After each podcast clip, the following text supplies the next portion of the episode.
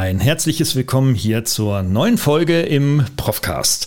Und äh, ja, natürlich habe ich immer ganz besondere Gäste, aber heute glaube ich einen ganz, ganz äh, ja, kompetenten und sehr liebenswürdigen Menschen. Das äh, schließt sich nicht zwingend aus in unserer Gesellschaft hier.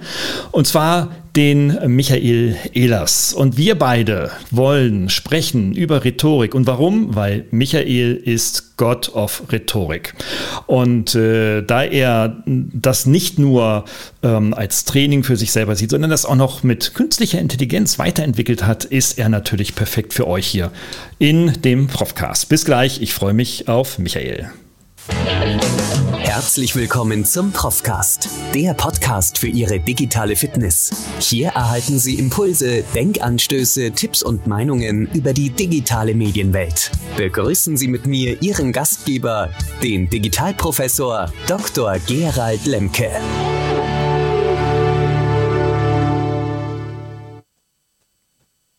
Ja, ich begrüße dich erstmal ganz herzlich, Michael. Ja, freue mich sehr, bei dir zu sein, Gerald. Hallo. Ja, und ich sage immer nur ein, zwei Sätze, woher wir uns kennen, dass wir äh, zwar eine kurze, aber intensive Verbundenheit erfahren durften, nämlich wir waren beide auf Kreta, beide im selben Hotel und haben beide dort ähm, viel gegessen und so manches getrunken. Ja, das stimmt, in der Tat, ja. okay. Michael, magst du drei Wörter zu dir verlieren? Wofür stehst du? Wofür bist du Experte? Ich bin seit über drei Jahrzehnten Rhetoriktrainer, trainiere Persönlichkeiten des öffentlichen Lebens, Unternehmer, Unternehmerinnen hauptsächlich auf meinen Veranstaltungen, die ich auf Mallorca mache, Barcelona, Dubai, alles deutschsprachig und habe ein Digitalprodukt, das nennt sich iRhetorik mit Virtual Reality und künstlicher Intelligenz. So, liebe Leute, jetzt habt ihr mal gehört, wie ein Rhetorikprofi so ein Elevator-Pitch in unter einer Minute hinkriegt, äh, woran ich dann noch üben darf. Super, ich danke dir, Michael. Ähm, ich habe gesagt, okay, wir wollen äh, uns der Frage nähern, ob man, wenn man jetzt persönlich sich weiterentwickeln möchte und äh, wachsen möchte, größer werden möchte im Mindset, ob man dafür eigentlich Rhetorik braucht. Jetzt machst du das seit 30 Jahren. Was sind deine Beobachtungen? Sollte eigentlich jeder Mensch sich mal mit dem Thema Rhetorik beschäftigen?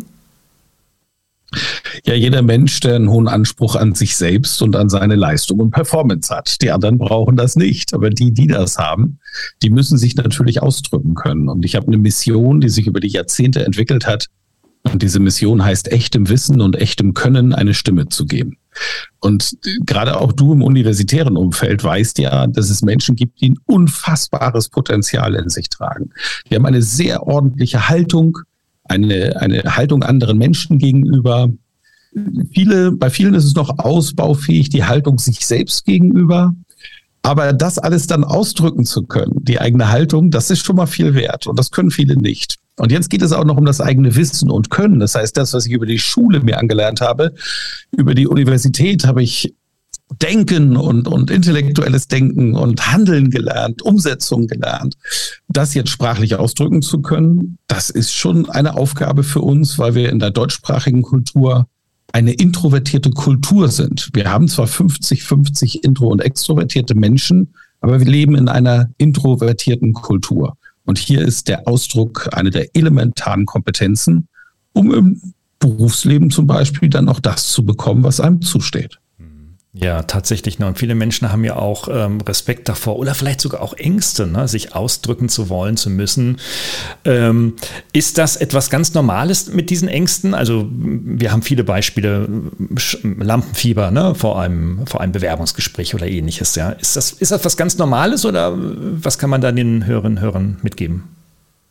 Ja, da gibt es tatsächlich wissenschaftliche Untersuchungen. Die größte Angst der Menschen im deutschsprachigen Kulturkreis ist die Redeangst. Sie kommt noch vor der Angst zum Sterben, vom Sterben oder vom Spinnen oder sonstigen Ängsten, die es da draußen gibt. Tatsächlich das größte Dilemma ist das Reden. Und das, wie gesagt, hat sehr viel mit unserer Kultur zu tun. Die Kultur prägt die Menschen ja.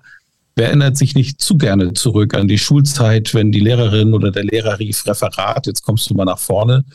Äh, und das Ganze war schon so inszeniert, dass es eigentlich nur schambehaftet ablaufen kann. Das heißt, ich schäme mich dafür, vor die Klasse zu treten und dort zu sprechen. 2008 war ich in den USA. Ich habe dort Gerald den American National Champion in Debating gecoacht. Das ist eine Schulklasse 14 bis 17-jähriger Jugendlicher, die jedes Wochenende an eine andere Highschool fahren und sich im Debattieren messen. Das heißt, da ist ein Sport draus gemacht. Und wir finden diese Kultur in den Vereinigten Staaten sehr stark natürlich auch im, im, Königreich, sehr stark in Australien, also eigentlich in allen englischsprachigen Kulturen, dass es normal ist, nach vorne zu gehen und etwas zu sagen. Und das wird von Anfang an so inszeniert, dass es eben nicht schambehaftet ist. Und Scham ist das, was Lampenfieber auslöst. Ich habe Angst, dass ich mich nachher für das schäme, was ich gleich sagen werde. Ich kann mich da an eine äh, Evaluation und eine konkrete Aussage mal eines ehemaligen Studierenden erinnern, der mir dann irgendwie, trafen uns irgendwie nach Jahren wieder auf der Straße und dann ähm, haben wir so ein bisschen geklönt und so weiter. Er sagte, ah, es war eigentlich schon damals alles ganz cool und so weiter. Er sagte, aber eins ist mir echt in Erinnerung geblieben, ne? Äh, gegen dich kam man nicht an. Ich sage, wie meinst du das? Ne? Ja, wir sind dann halt oft zu dir gekommen und wollten Noten feilschen und wir wollten, was ich was, was? und äh, hier noch einen Punkt rausholen und da noch eine, irgendwie eine ganze Note besser und so weiter. Wir hatten keine Chance, weil du hattest immer Argumente, warum das jetzt nicht geht. also. Ja, aber das ist nur ein Teil davon. Das zweite ja. ist natürlich, wer dich kennt näher oder mal persönlich getroffen hat, weiß natürlich auch, dass das Thema Persönlichkeit reinspielt. Und hier gibt es ja verschiedene Dinge, die wir in der Persönlichkeit messen können. Und ein Wert ist eben die Extrovertiertheit, die sich zusammensetzt aus Enthusiasmus, also Begeisterungsfähigkeit, das wird bei dir sehr hoch sein. Und das zweite ist soziale verbale Durchsetzungsfähigkeit. Und wir zwei sind natürlich auch Kerle, die in beiden Werten sehr hoch sind sehr hoch heißt, also mein Wert gemessen ist 96 auf einer 100er Skala, bedeutet, wenn 100 Menschen im Raum sind, gibt es drei, die noch äh, sich schneller durchsetzen, sozial, verbal, also verbal in sozialen Organisationen. Ja. Das heißt, wir sind Menschen, die auch Raum einnehmen. Wenn jetzt noch das Wissen dazukommt, die Argumente in diesem Fall, dann fühlt sich jemand, der uns, der uns begegnet, schnell mal klein und schwach, was aber eigentlich nicht sein darf. Also für uns heißt das, wir müssen uns in bestimmten Situationen zurücknehmen, damit wir es den anderen einfacher machen. Und den anderen müssen wir beibringen, sich einfach auch durchzusetzen und die rhetorischen Werkzeuge dafür zu kennen. Also das ist ja cool, ne? Also weil du dann damit ja auch die Haltung kommunizierst, es liegt jetzt nicht an dem, äh, äh, sag ich, introvertierteren Menschen, dass der nur er sich entwickeln müsste, sondern eigentlich müssten wir uns dann auch zurückentwickeln, beziehungsweise so steuern, dass wir diese starke Seite eben nicht permanent und dauerhaft irgendwie an die Front werfen. Ne? Ja, sind wir doch mal ehrlich. Wie oft haben wir denn schon beide in unserem Leben die Erfahrung gemacht, dass wir eine, eine, einfach einen Schritt zu weit gingen? Ja, getrieben von diesem Enthusiasmus, dieser Begeisterungsfähigkeit, diese positiven Emotionen lösen ja auch positive Gefühle aus. Jetzt noch die Fähigkeit, also dieser Drang einfach, sich auch verbal durchzusetzen, nehmen wir Raum ein an Stellen, wo wir oft sicherlich im Nachhinein gesagt hätten, Mensch, vielleicht wäre es besser gewesen, ich hätte da mal die Klappe gehalten. Und wenn es nur für 20 Sekunden wäre. Ja. ja Erfahrung hat jeder, der hier hohe Werte hat in diesem Persönlichkeitswert. Bei Persönlichkeit gibt es nichts Gutes, es gibt nichts Schlechtes. Es gibt natürlich bestimmte Persönlichkeitseigenschaften, die in bestimmten Situationen der Kommunikation positiv sind, also aufs Ziel einzahlen und es gibt genau das Gegenteil. Und das zu managen, das ist auch Rhetorik. Also Rhetorik ist weit mehr als nur die Werkzeuge zu erlernen, sondern hier geht es wirklich auch darum, sich selbst kennenzulernen.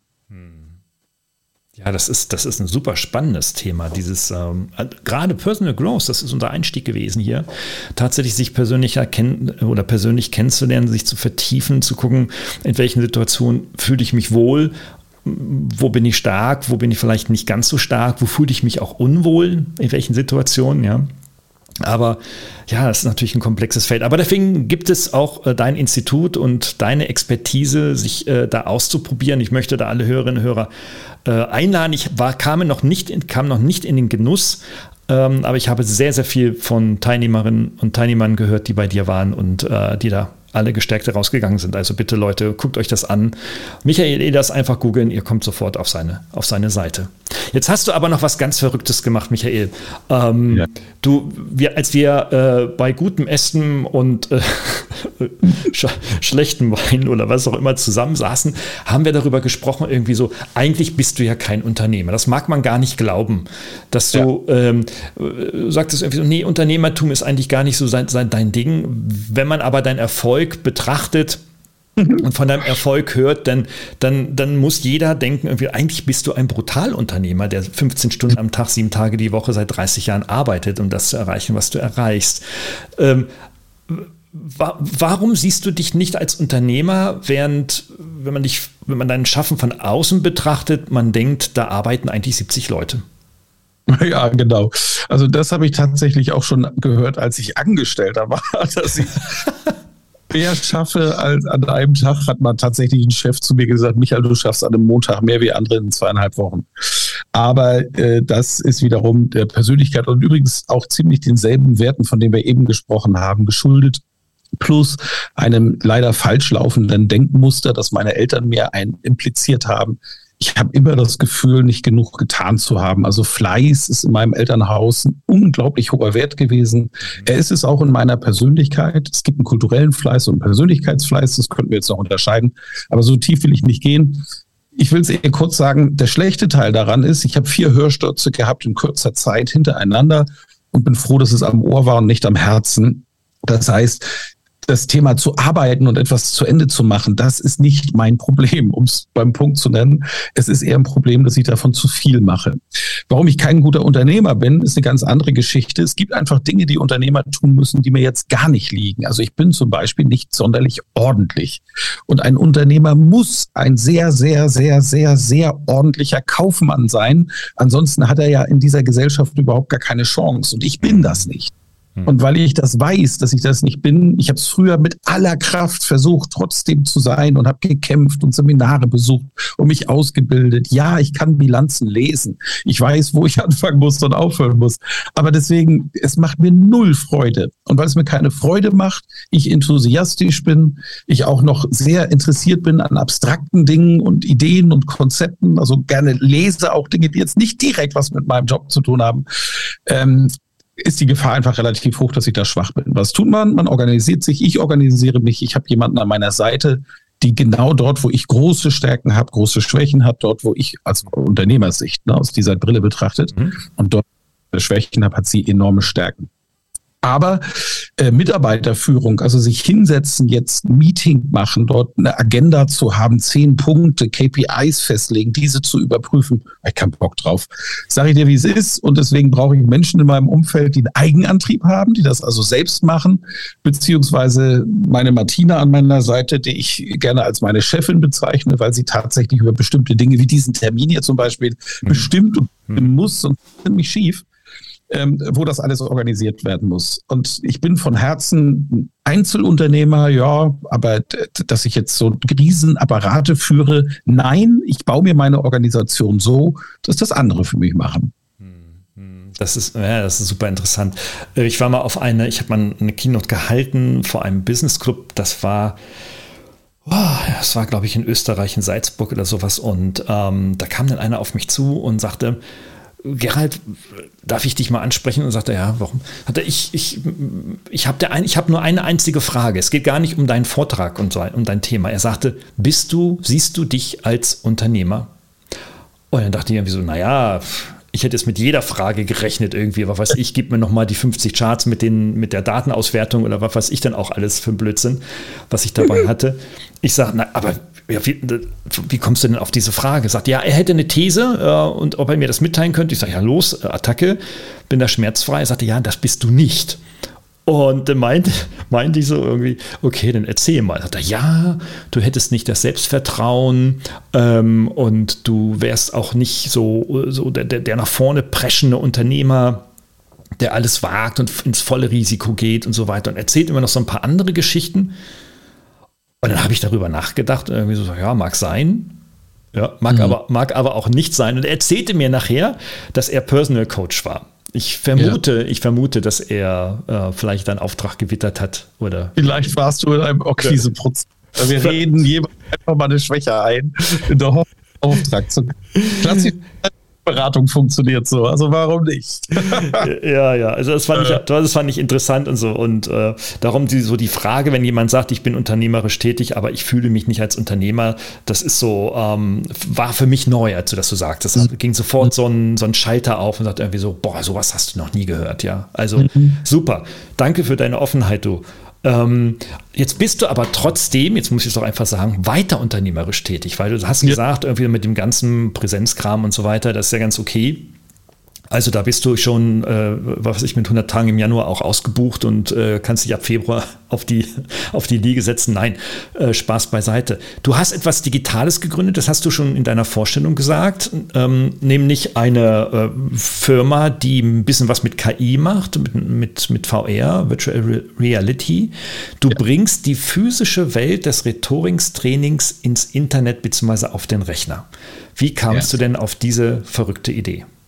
Also die Idee ist uralt, über zehn Jahre sicherlich. Da war ich das erste Mal in Berlin in so einem, da war so eine Bude irgendwo in der Nähe vom Kudamm, da konnte man reingehen, war in einer Kiste drin, hat eine Brille auf den Kopf gekriegt und hat dann mit Strichmännchen im Weltall irgendwas gespielt. Das hat mich völlig fasziniert.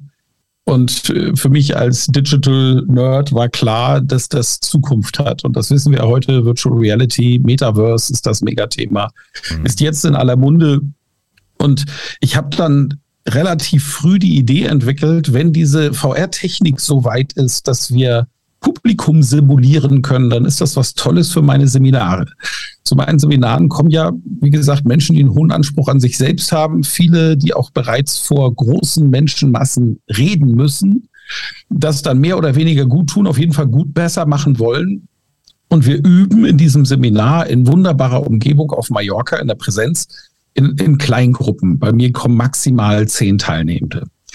Und das Üben ist dann sehr, sehr intensiv. Und es gibt eben eine Übung, in der ich die Leute dann auch eine schöne Dramaturgie, da gibt es viel zu lachen, aber ich, auf einmal stehen sie äh, in einem großen Saal vor 500 Leuten und in der ersten Reihe sitze ich, neben mir sitzt Jochen Schweizer, daneben sitzt Yvonne de Barg, Celine Flores Villas, die man von LinkedIn kennt und noch so ein paar andere bekannte Speaker, Stefan Friedrich.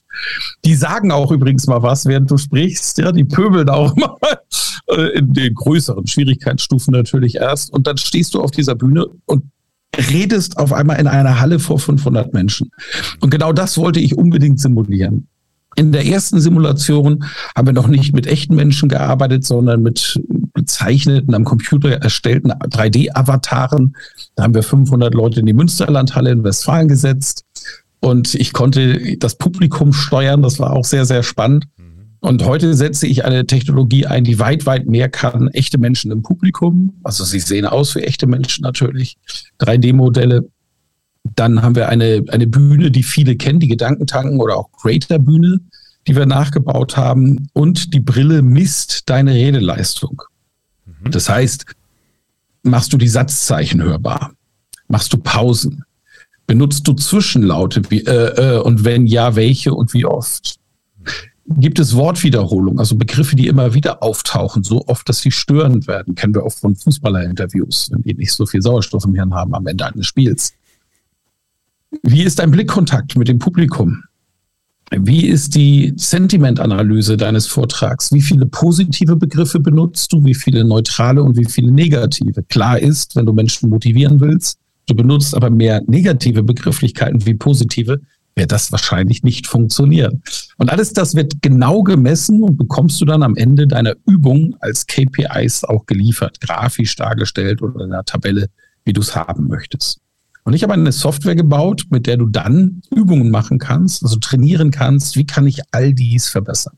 Das heißt, du kriegst also auf der intellektuellen Ebene Lehrstoff geliefert von den Deepfake-Avataren von Jochen Schweizer und von mir. Wir beide sind die Trainer dieses Programms das sich I-Rhetorik nennt.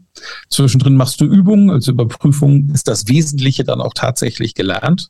Und dann gehst du in diese Virtual Reality, setzt dir also die Brille auf und übst in den Übungsräumen, die wir erstmal vorgeben und danach kannst du üben, so viel wie du willst und frei wie du willst. Mhm. Das klingt fantastisch. Ne? Also nochmal ähm, kurz zusammengefasst für diejenigen, die jetzt keine Digital Natives sind, so wie wir beide. Äh, also du setzt dir quasi so eine VR-Brille auf. Das kennen viele äh, vom Gaming, also vom Spielen ihre Kinder oder äh, jüngeren Menschen. Und dann läuft dort ein Programm ab. Du siehst dann tatsächlich einen Raum mit äh, echten Menschen dort. Und äh, du hältst eine Rede in diesen Raum und äh, sprichst zu diesem Publikum. Also du sprichst ja, ja wirklich in ein Live-Publikum, das virtuell dargestellt ist. Und ja, das, ist, das klingt großartig. Ne? Ja. Und das ist folgendes, nach sechs Sekunden setzt in Virtual Reality ein sogenannter Immersionseffekt ein. Das bedeutet, dass dein Gehirn nicht mehr unterscheiden kann. Bin ich gerade in einem Videospiel, was es nämlich faktisch ist, wenn es auch ein Education Game ist, aber du bist in einem Videospiel? Oder ist das die Realität? Stehe ich tatsächlich auf einer Bühne? Was wiederum bedeutet neurowissenschaftlich, du machst in der Sekunde, wo du diese Übung machst, die Erfahrung, dass du frei vor 500 Menschen sprichst. Ja, das ist großartig, in der Tat. Ich hatte das Vergnügen, genau diese, deine Brille mal auszuprobieren und äh, hast dann einfach so den Auftrag gegeben, ach komm, jetzt erzähl mal fünf Minuten irgendeinen Blödsinn oder beziehungsweise natürlich eine Rede halten, ne? also nicht ein Blödsinn, aber bei mir kam dann wahrscheinlich Blödsinn heraus, äh, weil mir irgendwie gar kein Thema so richtig eingefallen ist, so spontan. Aber äh, es war schon, ich hatte die Brille aufgesetzt und ich glaube schon nach 20 Sekunden oder vielleicht sogar noch schneller kam schon der erste Einwand aus der ersten Reihe. Oh, das ist Blödsinn. Und ich dachte, okay, was ja. habe ich, wie habe ich reagiert? Ich habe erstmal aufgehört. Ne? Ich habe ja, ja. nicht, mal, nicht mehr weitergesprochen und so weiter. Und dann habe ich weitergeredet und so. Und dann kam der zweite Einwand, äh, mit dem ich dann etwas besser umgehen konnte und so weiter. Und habe dann aber auch gesehen, nachher in der Auswertung, ey, du guckst die Leute gar nicht an, du guckst gar nicht nach hinten, du guckst nur die erste Reihe an, so der typische erste Reihe-Look, ne? Mhm. Äh, du gewinnst die Leute gar nicht, du hast überhaupt keine Möglichkeit, in Kommunikation mit den Menschen auch in der Mitte oder im hinteren Saal auch äh, einzugehen. Und ich dachte immer, ich täte das, aber ich tue das nicht. Nein. Und das ist mir da unter anderem bewusst geworden, ja. Also äh, ganz fantastisch. Es gibt auch eine Studie, ich glaube, an der LMU München, die so etwas untersucht haben. Mhm. Ähm, die äh, sagten, okay, wenn denn solche, also erstmal die Erkenntnis, ähm, nach der ersten äh, Durchführung bekannt ist und dann man an diesen Ergebnissen weiterarbeitet, dass bei Wiederholung tatsächlich man besser wird. Ja, das ist so, ja, genau. Ja, die, die Studie kenne ich, also äh, es wird unglaublich viel natürlich gerade im Bereich VR gemacht. Ich habe mit der ersten Entwicklung mit der Fachhochschule in Osnabrück zusammengearbeitet. Dort gibt es sogar einen Lehrstuhl für Virtual Reality. Der Professor Lenskis und äh, das ist einfach großartig, was für Durchbrüche wir erreichen mit dieser Technologie. Und wie auch meine eigene Technologie, die wird ja jeden Monat besser. Wir arbeiten daran, wir gehen in die Mehrsprachigkeit. Du kannst heute schon in Deutsch, British English, American English arbeiten, Französisch kommt jetzt, Spanisch, äh, Indisch, Mandarin ist alles in der Mache. Und äh, wir verbessern uns regelmäßig. Einmal natürlich um diesen visuellen Reiz zu verbessern, dass wir sagen, wir wollen wirklich eine perfekte Simulation haben. Diese Zwischenrufe, die du angesprochen hast, passieren nur im Schwierigkeitsgrad schwer. Den habe ich eingestellt bei dir, weil du natürlich ein Profi warst. Beim Lernen fängst du natürlich mit leicht an, da gibt es keine Zwischenrufe. Ähm, also das Ganze wirklich so wirklichkeitsgetreu wie möglich zu machen. Und dann gilt, reden lernst du beim Reden. Das heißt, je häufiger du übst, insbesondere noch in einem Fall, der Spaß macht, also der Case muss auch Spaß machen. Da gibt es einen Gamification-Faktor bei iRhetorik, dass du wirklich Lust hast, auch das nächste Level zu erreichen. Du trainierst und trainierst, trainierst im spielerischen Umfeld, deswegen sage ich auch so gerne Videospiel. Und am Ende kannst du wirklich reden. Bei der ersten Durchführung haben wir vor eineinhalb Jahren in der Jochen Schweizer Arena am Ende mit den Teilnehmenden, 40 Stück, die das erste Mal diesen Kurs gemacht haben, einen Redewettbewerb gemacht. Und wir waren begeistert von den Ergebnissen. Also wirklich umgehauen, wie großartig Menschen, die teilweise wirklich das erste Mal in ihrem Leben außerhalb der Schulzeit vor Menschen auf einer Bühne standen, frei gesprochen haben, wie großartig die das gemacht haben.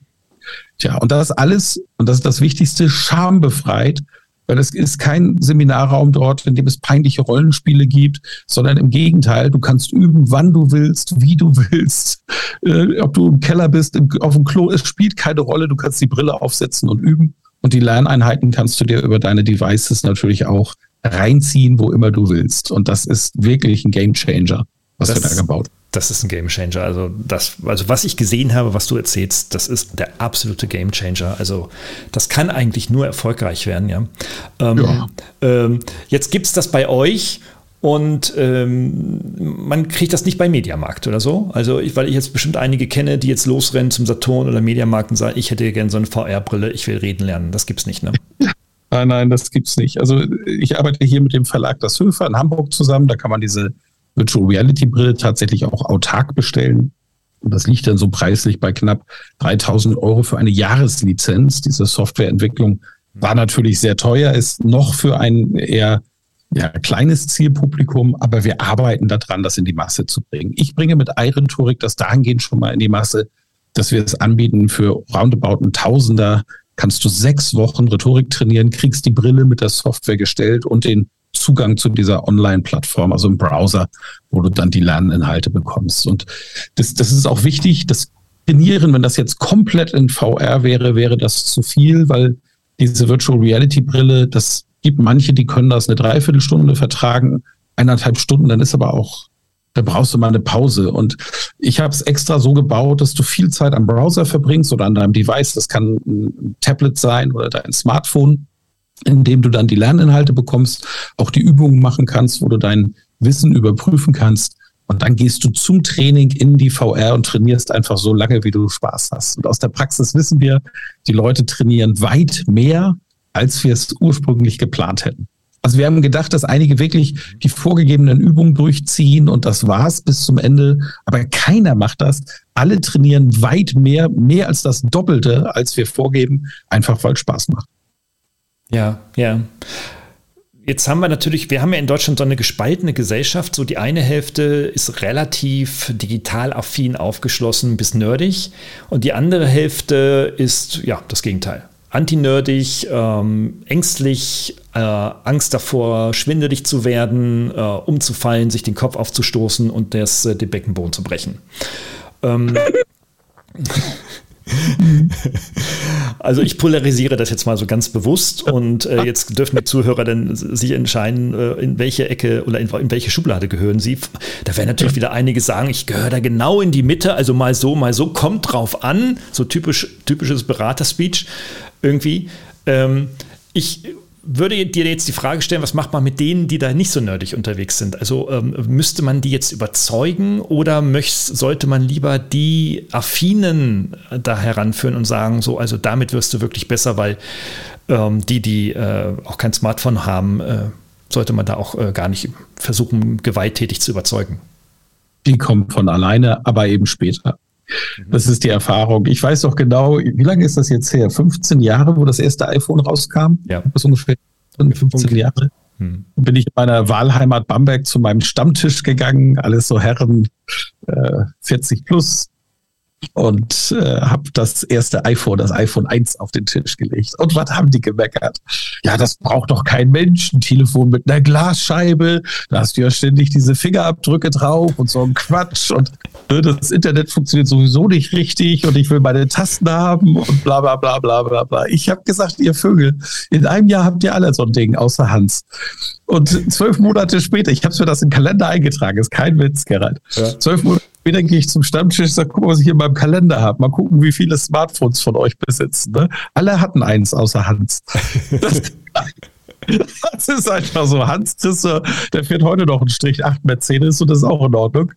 Ja, der, der lebt halt ganz bewusst. Ähm, nicht mit Technologie und das ist eine Entscheidung, die ein Mensch treffen darf. Und der Rest hatte dann ein Smartphone und heute ist es normal. Und Gerald, aus meiner Sicht wird das Metaverse ganz, ganz normal Einzug halten in unser Leben. Wir werden wie selbstverständlich Brillen nutzen.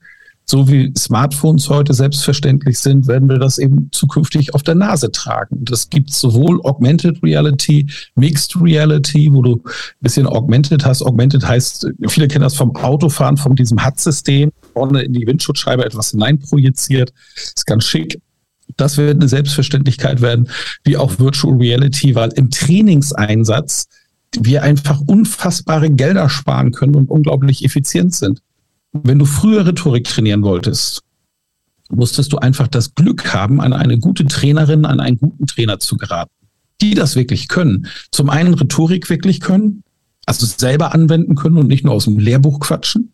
Und zum zweiten was noch wichtiger ist, in Methodik, Didaktik perfekt ausgebildet sind. Das heißt, den Unterricht so zu gestalten, dass die Teilnehmenden in der Zeit, die sie zur Verfügung haben, ihre Lernziele erreichen. So. Und dann müssen die noch das aktuellste Know-how haben und dürfen nicht mit irgendwelchen Trainermythen wie die 738, 55 Regel von Professor Merabian rumlaufen, wo Professor Merabian selbst sagt, so habe ich das nie behauptet, wie die Trainer das erzählen weltweit. Und es heute noch in 200 Büchern steht, die alleine dieses Jahr auf den Markt kommen. So, all dieses Glück musstest du haben. Und dann fährst du zu irgendeinem Seminarort. Du hast Reisekosten, du hast Hotelkosten, dein Seminarraum, alles das passiert. Und heute buchst du dich auf iRhetorik ein für einen Tausender. Das kannst du noch steuerlich absetzen. Kriegst eine Brille nach Hause geschickt, hast einen QR-Code, da meldest du dich kurz an, bist am Browser und in der Brille angemeldet und legst los und hast Spaß. Und kannst es machen, wann immer du willst. Du musst nirgendwo hinreisen. Du kannst die Brille überall mit hinnehmen, auch in den Urlaub. Es spielt keine Rolle. Du trainierst einfach. Und wir reden jetzt nur, Gerald, von meinem Fachbereich, Rhetorik. Ich darf dir sagen, dass es eine deutsche Handelskette gibt, die ist im Bereich Tiernahrung unterwegs, in dem heute schon die jungen Verkäuferinnen und Verkäufer, die, die kommen das erste Mal in ihre Filiale, werden in so einem Kabuff ohne Fenster eingesperrt. Ich übertreibe jetzt ein bisschen, ja, in so einem Kabuff eingesperrt. Da steht ein Wasser und eine Cola und ein Kuchen. Ja, und dann setzen sie sich die VR-Brille auf und stehen auf einmal im Laden am Regal und ein Kunde kommt und sagt, meine Katze hat Durchfall. Was mhm. können wir denn da machen? Ja. Oder das, und dann machst du ein Verkaufsgespräch. Also das wird bereits geübt. Das ist fertig. Das ist im Markt eingeführt. Ja. Und wir sind da unglaublich weit. Coaching-Gespräche. Wenn du heute über modernes Führen sprichst, dann weißt du, wir brauchen coachende Führungskräfte die den Mitarbeitenden helfen, von sich aus ihre eigenen Fähigkeiten zu erkennen und Lösungen zu finden, von sich heraus, selbstständig, eigenständig mit Eigenmotivation. Und wir brauchen couragierte Führungskräfte, die den Mut haben, Entscheidungen zu treffen, den Mitarbeitenden Handlungssicherheit zu geben. Das ist aus meiner Sicht die Führungskraft der Zukunft. Mhm. Das Coaching ist ein ganz komplexer Kommunikationsprozess, den du erst einmal können musst. Das zu trainieren ist aufwendig. Meine Frau und ich haben in den letzten drei Jahren so eine sehr aufwendige Ausbildung durchlaufen, mussten mehrfach reisen. Das werden wir in zwei Jahren nicht mehr brauchen. Wir arbeiten bereits an der Lösung, dass du eine komplette Coaching-Ausbildung mit Gesprächen, wo du üben kannst, üben kannst, üben, üben, üben, bis dieser Gesprächsablauf sitzt. Ja. Das machen wir alles in VR. Ja, ja. Keine Reisekosten, unglaublich viel Spaß und du übst mit echten Menschen in echten Situationen. Und ohne im Seminarraum zu sitzen, wo dann jemand sagt, ich möchte dir mal ein Feedback geben, du musst deine Arme weniger bewegen. Was ja. für ein Schwachsinn. Ja, ja, das war noch ja. früher so, ne? ja. Ist vorbei. Ja, das ist großartig. Ja, also die, die Einsatzmöglichkeiten sind tatsächlich unendlich und noch nirgendwo wirklich richtig durchdacht. Ne? Aber insofern, also bist du da ganz vorne weg und wirklich als Game Changer. Vor allem, was ich so klasse finde, ist, wir reden darüber schon seit 15, 20 Jahren über diese Technologien, die es ja auch schon gibt, wenn auch nicht so schick wie heute und nicht so einfach teilweise. Ähm, aber es fehlt immer an den Use Cases, weißt du? Und du zeigst jetzt so, wie einfach es sein kann, an seinen rhetorischen Methoden und Fähigkeiten zu feilen, sie zu entwickeln, daran persönlich zu wachsen, indem man diese Technologie als Werkzeug nutzt und nicht irgendwie als Substitut. Deswegen wäre ja meine, ist jetzt meine Frage noch, kann man damit das wirklich substituieren oder wie wir das beispielsweise auch aus der Bildung her kennen, äh, dass man eher sagt, okay, wir machen das hybrid, also ein Teil sollte lieber persönlich, physisch sein und ein anderer Teil äh, lieber digital, aber es gibt kein Wenn oder Oder, meine These. Wie, wie, welche Erfahrung machst du in deiner Praxis?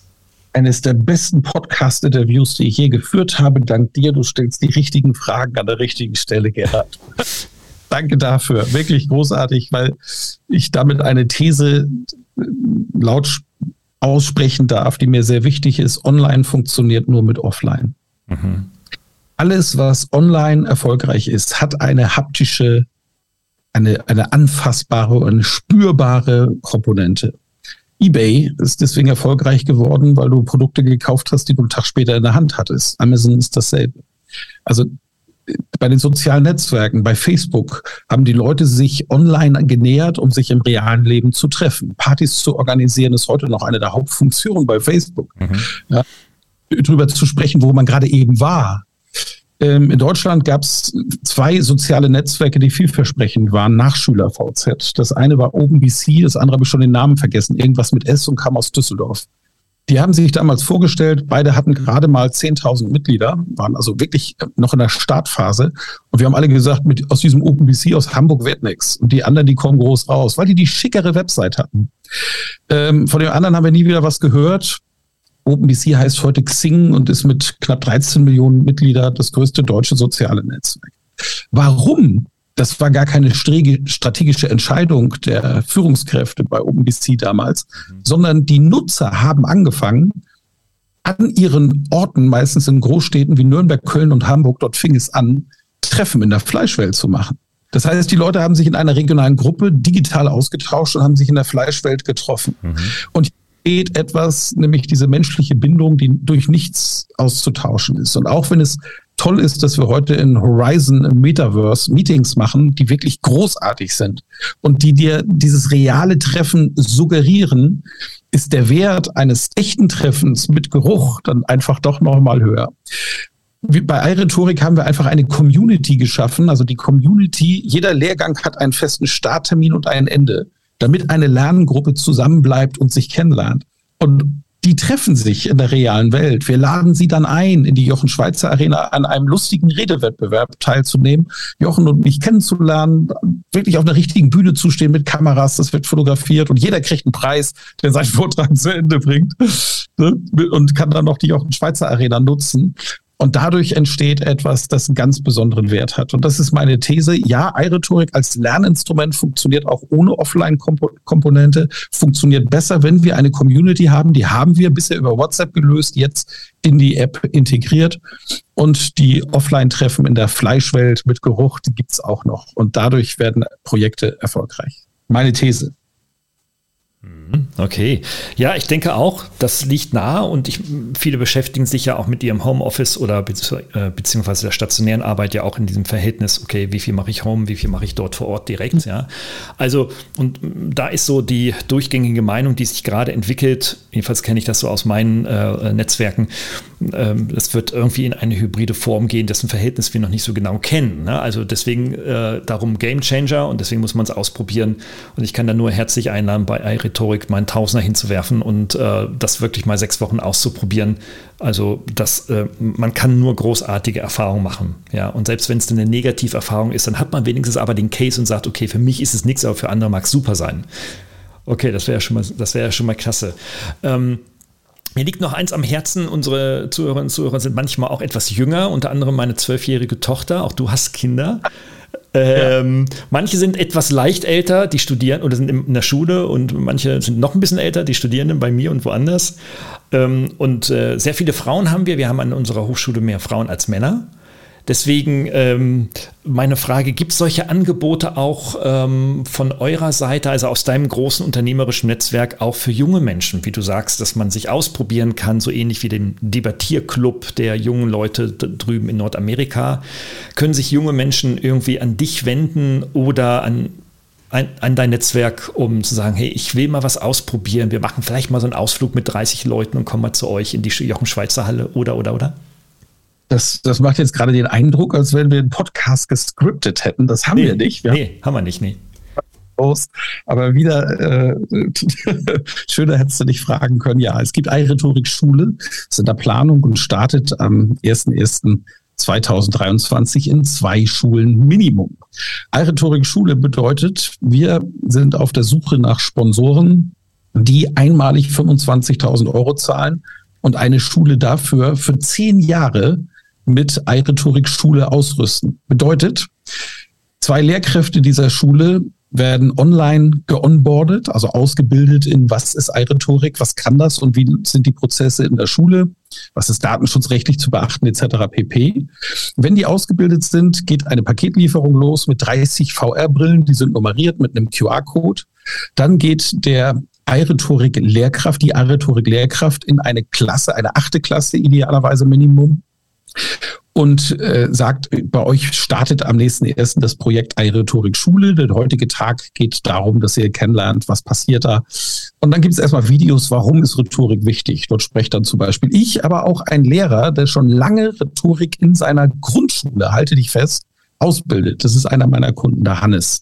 Er ist auch Lehrercoach, Hannes Kannes auf Instagram, groß so, und wir haben dieses komplette Businessprogramm iRhetorik umgeschrieben auf mhm. die Schulplattform das heißt, richtige Referate halten, selbstsicher sein im Bewerbungsgespräch, sich später im Berufsleben, aber auch in einem Meeting durchzusetzen. Das heißt, in dem Augenblick, wo du was weißt, auch aufzustehen und etwas zu sagen. Wie leite ich ein, ohne dass ich andere äh, jetzt auf den Nase rumtrampel und so weiter. Alles das lernst. Wie gebe ich richtig Feedback, dass die anderen motivierter aus einem Gespräch rausgehen, als sie reingekommen sind? Alles das sind Inhalte von iRhetorik Schule. Und dann kriegen die Kinder ihre VR-Brille, ihren Zugang zur Rhetorik-Schule, bleiben als Klasse zusammen, auch hier dieser Community-Effekt. Und nach sechs Wochen gibt es eine Abschlussprüfung in VR. Das heißt, wir gehen an Schulen, es hat sich eine Berufsschule bei uns gemeldet, hat gesagt, sie wollen das haben. Wir haben gar nicht damit gerechnet, dass wir überhaupt Schulgelder irgendwie freimachen. Deswegen sind wir von Anfang an auf Sponsoren gegangen. Es gibt genügend Firmen, die sagen, es ist wichtig, dass die Kinder diese Kompetenz haben, wenn sie bei uns im Berufsleben starten und haben schon eine Rhetorikausbildung an der Schule hinter sich. Hallo? Und das für 25.000 äh, Euro für zehn Jahre in der Schule, wo ich meine Lehrkräfte in Zukunft herkriege. Ja, kann ich Geld besser investieren? Wir finden nicht. Aber es gibt auch schon die ersten Schulen, die sagen, nö, das Budget haben wir, das wollen wir, das geben wir aus. Genau, ich habe es bei uns an der Hochschule auch äh, schon eingebracht, das Thema. Und auch auf höchster Ebene schon diskutiert. Und ähm, man wollte es mir erstmal nicht glauben, dass es sowas gibt. Und als, dann, ja. als ich es dann verbal überzeugen konnte und meine Begeisterung äh, übermitteln durfte ähm, an die Kolleginnen und Kollegen, äh, hat man gesagt, okay, da müssen wir mal gucken, was in diesem Jahr da noch geht. Also ähm, ja, wir hoffen, ähm, dass, das, dass das Thema weitergeht. Ich treibe es auf jeden Fall, denn ich bin davon überzeugt, dass die Nutzung von neuen Technologien gerade bei in Ausbildung und, und Studium befindlichen Menschen einfach äh, ja, unersetzlich ist und eine Selbstverständlichkeit werden sollte. Ja, also insofern haben wir da eine, eine, eine beider Seite enge Verbindung, ja. Ja. Ich, ich habe jetzt noch eine abschließende Frage und zwar, ähm, das ist der Klassiker. Und zwar, ähm, das frage ich jeden, der bei mir in der Show ist. Ähm, ich arbeite ja mit jungen Menschen zusammen, äh, überwiegend, auch mit vielen großen, aber überwiegend halt auch mit jungen Menschen. Und äh, erfahre viel über Probleme, Herausforderungen, über das Großwerden, über das Erwachsenenwerden und noch erwachsener werden und nächsten Karriereschritt machen etc. Was hast du für einen Tipp für junge Frauen, irgendwie so zwischen 20 und 27, für ihren Personal Growth? Was kann sie stärker, selbstbewusster, verantwortungsvoller, mutiger werden lassen, ähm, als es manche sind? Mhm. Ja, auch ein, ein Thema, das mir wirklich am Herzen liegt. Ich bin ja Vater von zwei Töchtern. Die große ist 28, wird 29 in Kürze. Die kleine wird 16 hm. in Kürze und äh, darf mit Stolz auf zwei sehr selbstbewusste, die eine ist selbstständig sehr erfolgreich als Designerin äh, auch im digitalen Umfeld übrigens blicken. Und das Wichtigste, was, was junge und gerade junge Frauen aus meiner Sicht lernen müssen, ist äh, sich selbstbewusst sein und sich eben auch entsprechend durchsetzen zu können. Also auch hier geht es um Kommunikationsfähigkeiten, möchte aber unbedingt gerade bei den jungen Leuten darauf hinwirken, zu erkennen, dass Persönlichkeit etwas Hochkomplexes ist und diese Komplexität als erstes begreifen werden muss. Und zwar idealerweise an einem selbst. Also wie ticke ich? Da gibt es so wunderbare Tests. Deep Ocean bin ich ein Riesenfan von, weil es wissenschaftlich sehr valide ist. Und jetzt kann man so einen Test mal machen und sich selber mal kennenlernen. Und was wirst du feststellen? Du wirst feststellen, dass Menschen in der Tat unterschiedlich sind dass wir in einer Gesellschaft leben, die sehr stark auf den Vergleich setzt. Also guck mal, die Nachbarn, die haben schon wieder ein neues Auto. Das musst du aber auch mal reinhauen, Hans, dass wir hier eine neue Karre kriegen. Und so, solche Diskussionen gibt es ja immer noch in Dörfern ne? und vielleicht sogar in der einen oder anderen Stadt. Und mein Gott, die hat die tolle neue Tasche, muss ich die jetzt auch haben? Nein, gar nichts musst du. Alles, was du wissen musst, ist, du musst wissen, wer du bist. Und in dem Augenblick, wo du weißt, wer du bist und lernst, mit deinen eigenen Stärken und Schwächen umzugehen, de ab dem Augenblick kannst du alles managen und du kannst alles einordnen, auch was du bei anderen siehst, was bei anderen vielleicht schneller funktioniert, hat einen Grund. Ich habe eingangs erklärt, ich bin sehr unordentlich. Es gibt Bereiche, die Ordnung brauchen, wo es besser ist, wenn ich nicht anpacke, sondern ich anpacken lasse von Leuten, die dort Stärken haben. Und so ist das eben einfach mal im Leben. Lerne dich kennen, dann ist der tolle Effekt, den du hast und etwas, was für die Gesellschaft so wichtig ist. In dem Augenblick, wo du um deine eigenen Stärken und Schwächen weißt, wird es dir leichter fallen, auch die Schwächen von anderen Menschen zu akzeptieren. Und es wird dir leichter fallen, mit den Schwächen anderer Menschen umzugehen. Das ist hilfreich in Familie, in jeder Beziehung, jetzt und in der Zukunft. Und es ist sehr, sehr hilfreich auch im beruflichen Kontext, gerade wenn du dich dafür entscheidest, in berufliche Kontexte einzusteigen, wie beispielsweise Konzerne, in dem du einfach zwangsweise auf Menschen triffst und treffen wirst, die nicht deiner Kultur entsprechen, nicht deine selben Werte haben und, und einfach anders sind. Und dann zu sagen, ja, ist okay, ich kann mich hier einbringen, damit der Prozess besser wird, du vielleicht da. dann wird alles viel, viel einfacher. Also schau in dich, wer bin ich, ist die erste Frage, die du lösen musst im Leben. Danach klärst du die Frage, schau um dich, wie sieht's auf der Welt aus, dann gehst du reisen und der dritte Weg. Nachdem du diese beiden Wege gegangen bist, ist schau über dich, dann kannst du von oben aufs Ganze sehen und auf einmal wirst du es verstehen, trotz der hohen Komplexität. Dem kann man nichts mehr hinzufügen. Michael, ich danke dir sehr herzlich für deine Zeit, für diesen fantastischen, mutmachenden Ausblick und vor allem auch für die Lösung, die du ähm, den Menschen mit deinen rhetorischen Fähigkeiten, Kenntnissen und deiner Geduld und deiner Begeisterungsfähigkeit vermittelst.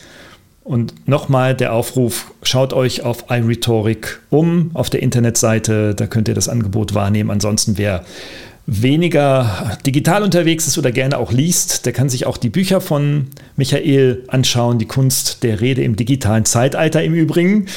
Und äh, was ich mal gelesen habe, nie wieder sprachlos, mit den richtigen Worten besser durchs Leben. Genau. Und Podcasts gibt es ja auch noch ganz, ganz viel gratis. Also man muss auch gar kein Geld ausgeben. Ganz viel Content im Internet zu finden. Unbedingt. Alles klar. Also viel Erfolg an euch Zuhörerinnen und Zuhörer und ähm, ja, bis bald mal wieder. Danke. Ciao. Spaß gemacht, Gerald. Dankeschön. Hat Ihnen dieser Podcast gefallen? Dann freue ich mich über eine Bewertung oder eine Weiterleitung in Ihrem Netzwerk. Oder abonnieren Sie diesen Podcast zum Beispiel bei iTunes oder registrieren Sie sich für meinen kostenfreien Newsletter.